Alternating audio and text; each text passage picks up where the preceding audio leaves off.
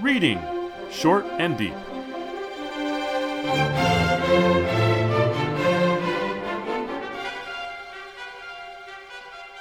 Hi, I'm Jesse, And I'm Eric. and today we're reading Short and Deep The Raven by Edgar Allan Poe. This was first published uh, as attributed to Poe in the New York Evening Mirror on January 29th, 1845.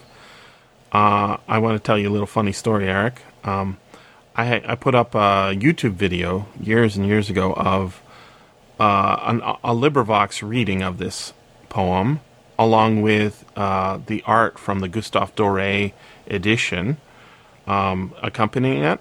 And um, it's got a little bit of traction over the years. People, you know, find it. And uh, one person left a uh, a comment that includes an, a link to an essay in PDF form. It's about, I want to say, 14, 15 pages long. And its argument is that Edgar Allan Poe was not the author of The Raven.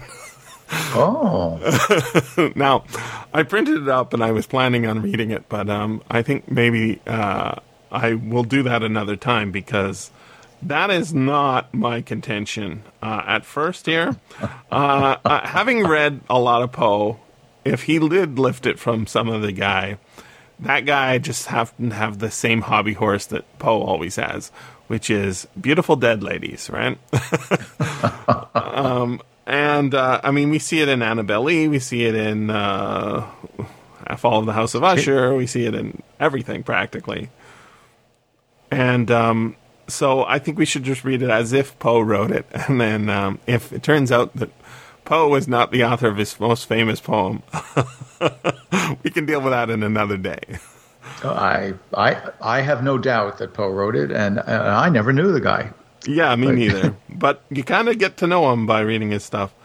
You do. I I know this poem very well, so I'll uh, read through it for us, and then um, um, maybe we can discuss uh, what I think is uh, if Jesse goes down in history for anything. Uh, I think it should be for his amazing discovery of that which is hiding in plain sight, and which everybody in the world has failed to notice. Uh, basically, for most of the poem's existence. A, a small, modest Yeah, uh, a claim. proposal. Yeah. Good. Go for it, Jesse. Here we go. The Raven by Edgar Allan Poe. Once upon a midnight dreary, while I pondered weak and weary over many a quaint and curious volume of forgotten lore, while I nodded, nearly napping, suddenly there came a tapping, as of someone gently rapping, rapping at my chamber door. "'Tis some visitor," I muttered, tapping at my chamber door. Only this, and nothing more. Ah, distinctly I remember, it was in the bleak December, and each separate dying ember wrought its ghost upon the floor. Eagerly I wished the morrow, vainly I had sought to borrow from my books surcease of sorrow, sorrow for the lost Lenore, for the rare and radiant maiden whom the angels name Lenore, nameless here forevermore. And the silken, sad, uncertain rustling of each purple curtain thrilled me, filled me with fantastic terrors never felt before, so that now, to still the beating of my heart, I stood repeating, "'Tis some visitor entreating entrance at my chamber door, some late visitor entreating entrance at my chamber door. This it is, and nothing more. Presently my soul grew stronger. Hesitating then no longer, Sir, said I, or Madam, truly your forgiveness I implore. But the fact is, I was napping, and so gently you came rapping, and so faintly you came tapping, tapping at my chamber door, that I scarcely was sure I heard you. Here I opened wide the door. Darkness there, and nothing more. Deep into that darkness peering, long I stood there, wondering, fearing, doubting, dreaming dreams no mortal ever dared to dream before. But the silence was unbroken, and the darkness gave no token, and the only word there spoken was the whispered word, Lenore? This I whispered, and an echo murmured back the word, Lenore. Merely this, and nothing more. Back into the chamber turning, all my soul within me burning, Soon again I heard a tapping, somewhat louder than before. Surely, said I, surely that is something at my window lattice. Let me see then what thereat is, and this mystery explore. Let my heart be still a moment, and this mystery explore. 'Tis the wind, and nothing more. Open here I flung the shutter, when with many a flirt and flutter in there stepped a stately raven of the saintly days of yore. Not the least obeisance made he, not a minute stopped or stayed he, but with mine of lord or lady perched above my chamber door, perched upon the bust of Pallas just above my chamber door, perched and sat, and nothing more. Then this ebony bird beguiling my sad fancy into smiling, by the grave and stern decorum of the countenance it wore, Though thy crest be shorn and shaven, thou, I said, art sure no craven, ghastly, grim, and ancient raven, wandering from the nightly shore. Tell me what thy lordly name is on the night's Plutonian shore. Quoth the raven, Nevermore. Much I marvelled, this ungainly fowl, to hear discourse so plainly, though its answer little meaning, little relevancy bore. For we cannot help agreeing that no living human being ever yet was blessed with seeing bird above his chamber door, bird or beast upon the sculptured bust above his chamber door, with such a name as Nevermore. But the raven sitting lonely on the placid bust spoke only that one word, as if his soul in that one word he did outpour. Nothing further then he uttered, not a feather then he fluttered, till I scarcely more than muttered, Other friends have flown before. On the morrow he will leave me, as my hopes have flown before. Then the bird said, Nevermore. Startled at the stillness broken by reply so aptly spoken, Doubtless, said I, what it utters is its only stock and store, caught from some unhappy master, whom unmerciful disaster followed fast and followed faster, till his songs one burden bore, till the dirges of his hope that melancholy burden bore of never, nevermore. But the raven still beguiling all my sad soul into smiling, straight I wheeled a cushioned seat in front of bird and bust and door. Then upon the velvet sinking, I betook myself to linking fancy unto fancy, thinking what this ominous bird of yore what this grim, ungainly, ghastly, gaunt, and ominous bird of yore meant in croaking, Nevermore. This I sat engaged in guessing, but no syllable expressing, to the fowl whose fiery eyes now burned in my bosom's core. This and more I sat divining, with my head at ease reclining on the cushion's velvet lining that the lamplight gloated o'er. But whose velvet violet lining, with the lamplight gloating o'er, she shall press, ah, nevermore. Then methought the air grew denser, perfumed from an unseen censer, swung by seraphim, whose footfalls tinkled on the tufted floor. Wretch, I cried, thy God hath lent thee, by these angels he hath sent thee, respite, respite, and nepenthe, from thy memories of Lenore. Quaff, oh quaff this kind nepenthe, and forget this lost Lenore. Quoth the raven, Nevermore. Prophet, said I, thing of evil, prophet still, if bird or devil, whether tempter sent or whether tempest tossed thee here ashore, desolate, yet all undaunted, on this desert land enchanted, on this home of horror haunted, tell me truly, I implore, is there, is there, balm in Gilead?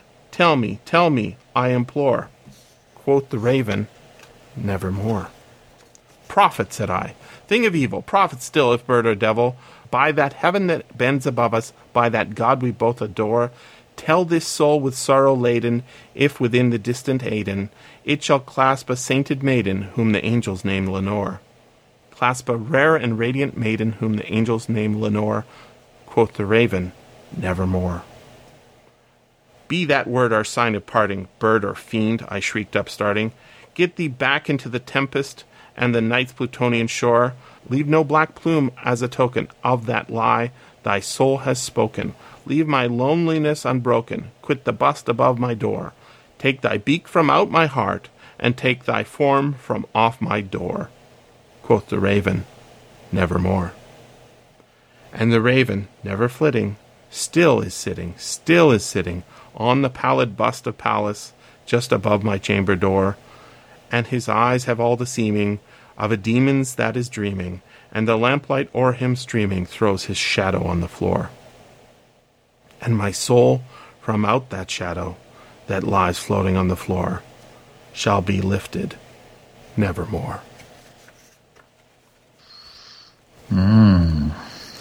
So, one of the most beautiful sounding poems with its internal rhymes and such. You can see why people like it. Um, it's just, you know, it's nice to say. It's fun to say. Um, but I think, as you pointed out with Annabel Lee, and I point out very happily with my students, people uh, get entranced by the sounds and don't become as interested as they should be in the actual text of what the story is. One of the one of the interesting things that I have not fully solved, Eric, um, is there's a whole phenomena going on inside this poem of fire. Um, his soul is burning within him. The f- fiery eyes of the bird are uh, staring at him. There's the coals rotting ghosts upon the floor. Um, I, and sometimes I think that the room is literally on fire, and that the place is burning down behind him. And it ends with a final uh, hint of that. With the, I mean, this is a pretty strange door. He's got a bust of Pallas, and above that bust of Pallas, there's a bird sitting on it, right? But there's lamplight or the bird, and the lamplight or him streaming throws shadows on the floor. Unless there's a light behind the bird, there shouldn't be any shadows. Unless this is all interpretive, in which case, and I think it is. But I think there is a second uh, discovery to be ma- found in this amazing uh, ebony mine. um, so uh, when I told you the secret thing that I discovered within this, um, you were surprised. That made me happy because I think I, I think I'm not the first person to discover it, and I think even maybe Gustave Doré, which is the version we're reading it from, was aware of it in certain images in that book or in this book. Um, the bird is not shown as clearly as one would if one wanted to show it clearly. Um, so, should I spill the beans? I, my friend, it is yours. All right. so, um, I, I, am not sure how this idea first came into my mind, but it might have been, you know, I, I am especially interested in illustration. You know this. Um, I don't like to have a book that has just a bunch of stories in it and no illustrations to make me want to read the stories.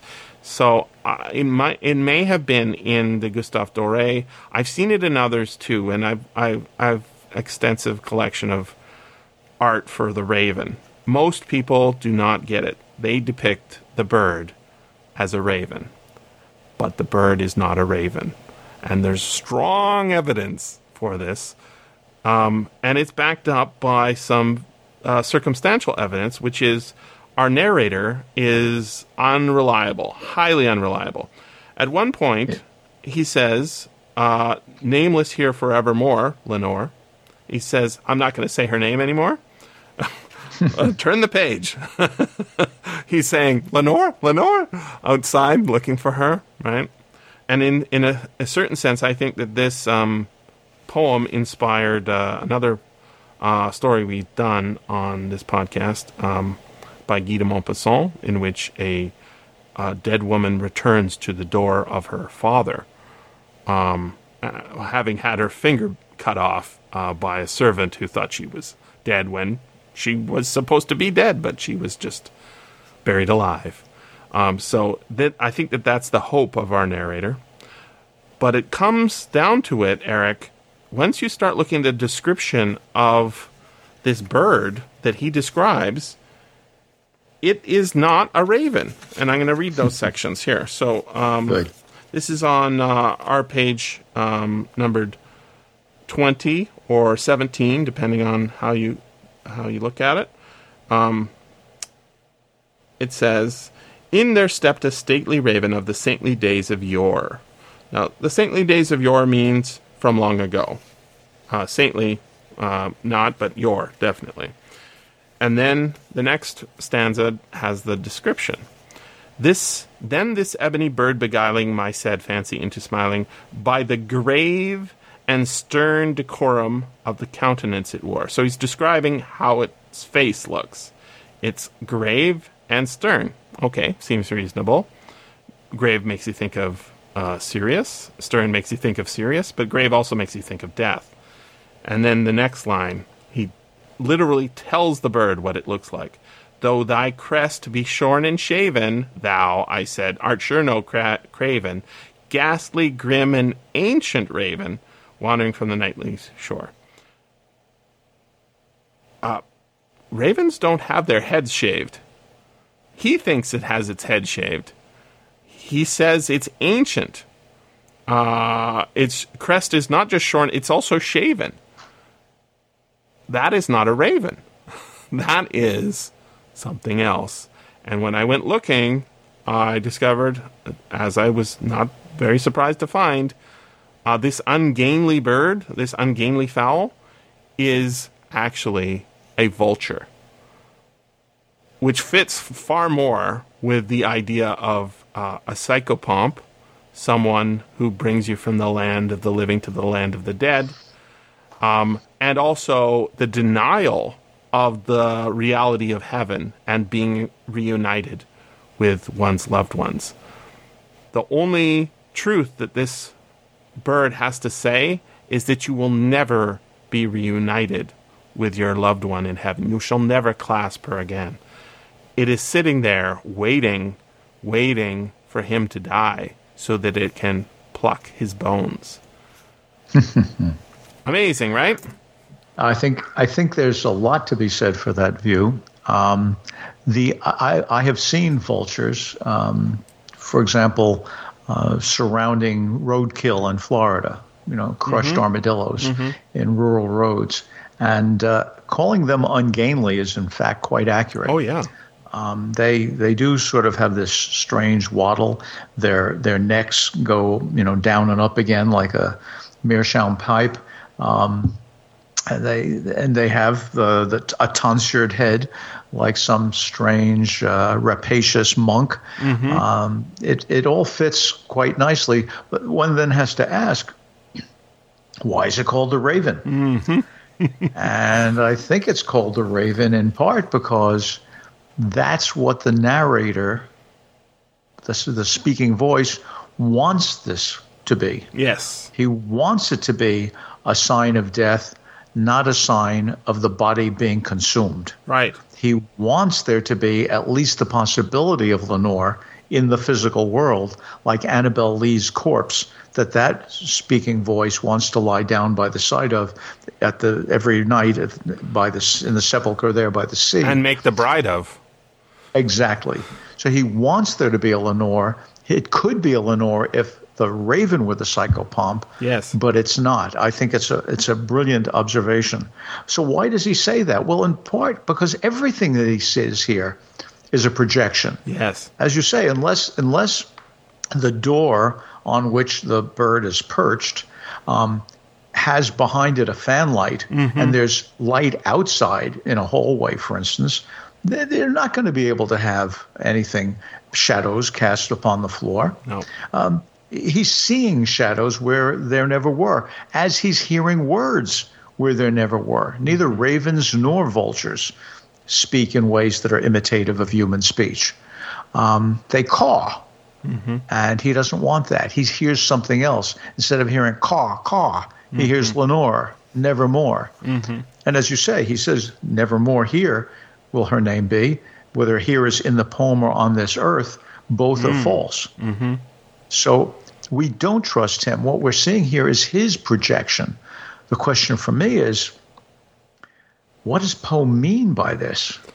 And it seems to me that he must realize, because he's created, unlike Annabel Lee, where he's created a, a poet, a speaking voice that just absolutely wants to be with this woman. Mm-hmm. And what we see is that it's a an, an impossible love.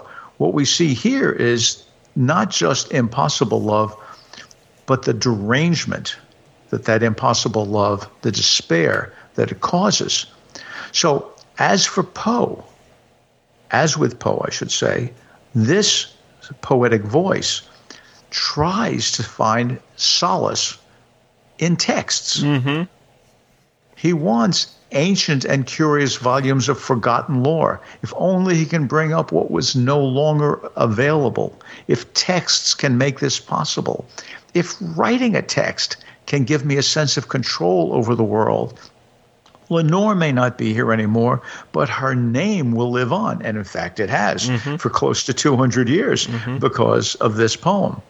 Um, it's, it is a poem about a man driven to hallucination is too weak a word. Living, driven to embrace a mirage out of an utter desire of feeling bereft. And I think you're right. He won't see the vulture there, but we should. I think we should see a lot of other things as well. Uh, it's not just that the fire is casting a shadow, it's the ghostly embers of a fire. And they're It not is- just casting; they're rotting. R O T ing. Uh, it's spelled W R O U G H T, right? But Right, It which is the- sounds. Right. Well, it's it's wrought is the past tense of work. It's a- no, no, we, it exists in modern English only in the adjective wrought iron. Yes. Um, but it's an it's an old uh, past tense for the word to work. Um, but lo- look at what's going on. It's midnight. That is the darkest part of the day. Mm-hmm. Right. It is midnight. It is in fact in bleak December. Mm-hmm. December 21st is the darkest part of the year, the longest night. Even the embers are dying. Mm-hmm. So he's conjuring light against this enveloping darkness. It is dark, dark, dark. Now, if I may leap from the, the micro to the macro, the stanzas are constructed in special ways. The lines are long. They are involved with all kinds of internal rhyme. Oh, yeah. Once upon a midnight dreary while they pondered weak and weary over many a quaint and curious volume, forgotten lore, right? With lots of repetition, Mm-hmm. right? Napping, tapping, tapping, rapping, rapping, Consonants, tapping, tapping. assonants. It's right? so good. It's, but not only is it musical, it, I think, manifests a mind that's perseverating. Sure. Yeah, he repeats Right? himself const- constantly, and Exactly. he's talking to he's talking himself into things. Oh, oh, I don't need to worry. It's just a visitor. It's just a visitor. but in fact, it's not a visitor at all. He wants there to be a visitor. Yep. He even says, I want the solace of the book. Others have fled from me. I know you won't stay with me, bird. But in fact, the bird does stay with him because it's a hmm. bird conjured by his mind. And he wants it to be a raven. He does not want. I mean, who is the bird who sits on the bust of Pallas? Hmm. It should be the owl It should be. right? It should be the symbol of war and wisdom that goes with Pallas Athena. Mm-hmm. But he doesn't have wisdom. He has just the opposite. He's hoping for a black ministration, but in fact, he's getting a vulture. He's getting a perverse minister, a tonsured bird. The, the stanzas are constructed, the prosody, to show that. In addition, the, each stanza is five lines and another half line, but the mm-hmm. way he puts it on the page, the last half line is displaced to the right. Mm-hmm. So it's as if he speaks and then stops. Tis some visitor, I muttered, tapping at my chamber door. Mm. Only this and nothing more. He mm-hmm. keeps hoping to find an answer, and every answer ends with nothing more. Nameless evermore, nothing more. Lenore, nevermore, nevermore, nothing more. He keeps stopping and hoping something else will fill his life. And it's that great emptiness mm-hmm. that leads to that last line. But going back to December, to the winter solstice, you and I have discussed before Hebrew numerology, and, and in fact, Poe was a learned man. Um, in Hebrew numerology, 18 is the number for life. It comes from the fact that if you divide up the the year, you get 36, 360 degrees. Right? Um, that's why we have 360 degrees in a circle. It has to do with a moderately close fit between 12 months when the moon goes through its cycle and um, a solar year. 12 of those months, 12 times 30, right? It gives us, or times 3 gives us 360. So the ancient Babylonians, right, mapped out 360 degrees. We've refined the, that and have intercalary months and leap days and so on, but 360 degrees. Interesting. So if you were to go from the darkest time of the year to the lightest time of the year, you would go straight across the circle, mm-hmm. 180 degrees. Or if you're going in 10 degree units, 18. So the Hebrew alphabet is arranged so that writing the numbers with letters, which is what it was done anciently, Chai is 18, the word for life. And this poem, which has its beginning at midnight and mm-hmm. bleak December, with a poet, a speaking voice that is, trying to find some way to stay with Lenore, where the vulture is already coming to get her, even her body. This poem is 18 stanzas long. Mm. Interesting. I, I, I didn't count them. Um, well, it's it's uh, amazing what he does with this poem because what he's essentially done is I don't know if he intended to do it um, that just nobody saw it all this time but every time like he's just so unreliable and that's what I love about Poe is that he tells us these characters are unreliable. Um, you know, it, it it turns up in every story. I think we yep. talked recently about uh, his only novel, Arthur Gordon Pym of Nantucket. It ends, uh, yeah, in, in, a podcast that just came out recently. Um, we talked about collapsing co- cosmoses, and that's a, a story that ends just as the action's getting excited, and then we're told uh, that the author died in a fire. right. Um, okay, well, that's a way to go, right? Well, yeah, uh, it, it, it's designed to be unsatisfactory. Every time the word nevermore comes up, he has a different interpretation of what it means. And he starts playing a game with the bird, like, uh, if I said I, I like chocolate, would that be okay? Nevermore. Oh, okay, uh, not that one. What about if, uh, will I be reunited with my girlfriend in heaven? Nevermore. So no, it's almost like these are intrusive negative thoughts that are coming into his head. Right? Oh, I'm so depressed. Am I going to get to see my girlfriend in heaven? Nevermore. Oh crap. Um, will I ever be free of this bird? Ah, oh, nevermore. Damn it. it's almost a of comedy. Course, of course, the bird isn't speaking at all. Right? No, I mean, no. I, I, normally, we don't comment much on the illustrations, but the Doré illustrations are quite famous. Oh, and yes. on our website, you have the PDF with this version with the Doré illustrations. I would like to make a bit of a comment. Um, mm-hmm. The we, the poem the, it begins. Uh, that is, there's a, a Doré illustration, then the poem as you read it, then another Doré illustration, and then the poem is broken up and interspersed many many Doré illustrations. So the poem, when presented end on without any break is in fact bookended by two illustrations. Mm-hmm. The first one on the PDF page 15 shows, um, I suppose, this fellow opening the curtain and the bird flying in. Mm-hmm. But there is a banner on the upper left that says Nevermore. Yep. And on the upper right, faintly, we see a skeleton. Yep. There's no flesh left. If that's Lenore, she's gone. But there's the bird, and it has its outspread wings. The, the man himself is looking in the wrong direction. Yep. If we go to the other end of the poem and see what the bookend is, Doré has given us an angel in heaven, mm-hmm. but her wings are spread out as if she were the bird. Mm-hmm. And above her, there is a Greek word. Now, I don't read Greek, but I'm smart enough to use a dictionary. Mm-hmm. And that word is not angel, and it is not Lenore. It is a Greek word, anche, anachi, and it translates as need. Ah. N E E D. That's what this poetic voice needs. He needs to be able to see Lenore, not the mere skeleton, but he needs to see something else.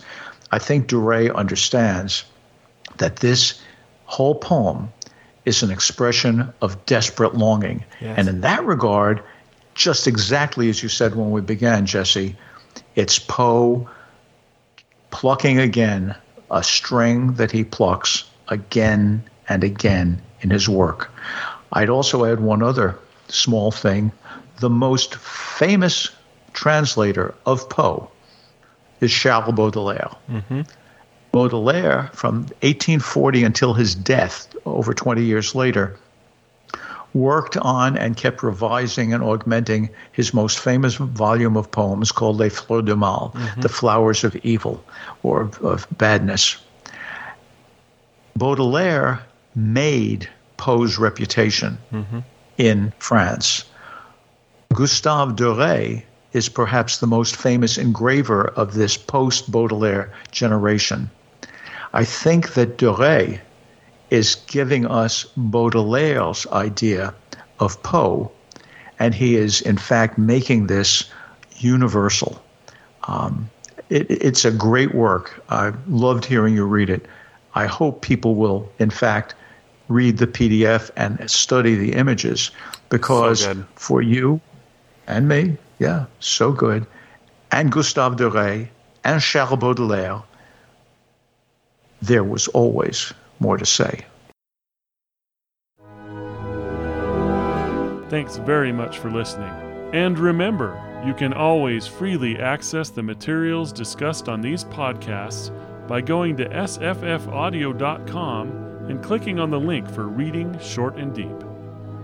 If you enjoyed this podcast, consider becoming a patron at patreon.com forward slash SFF Audio.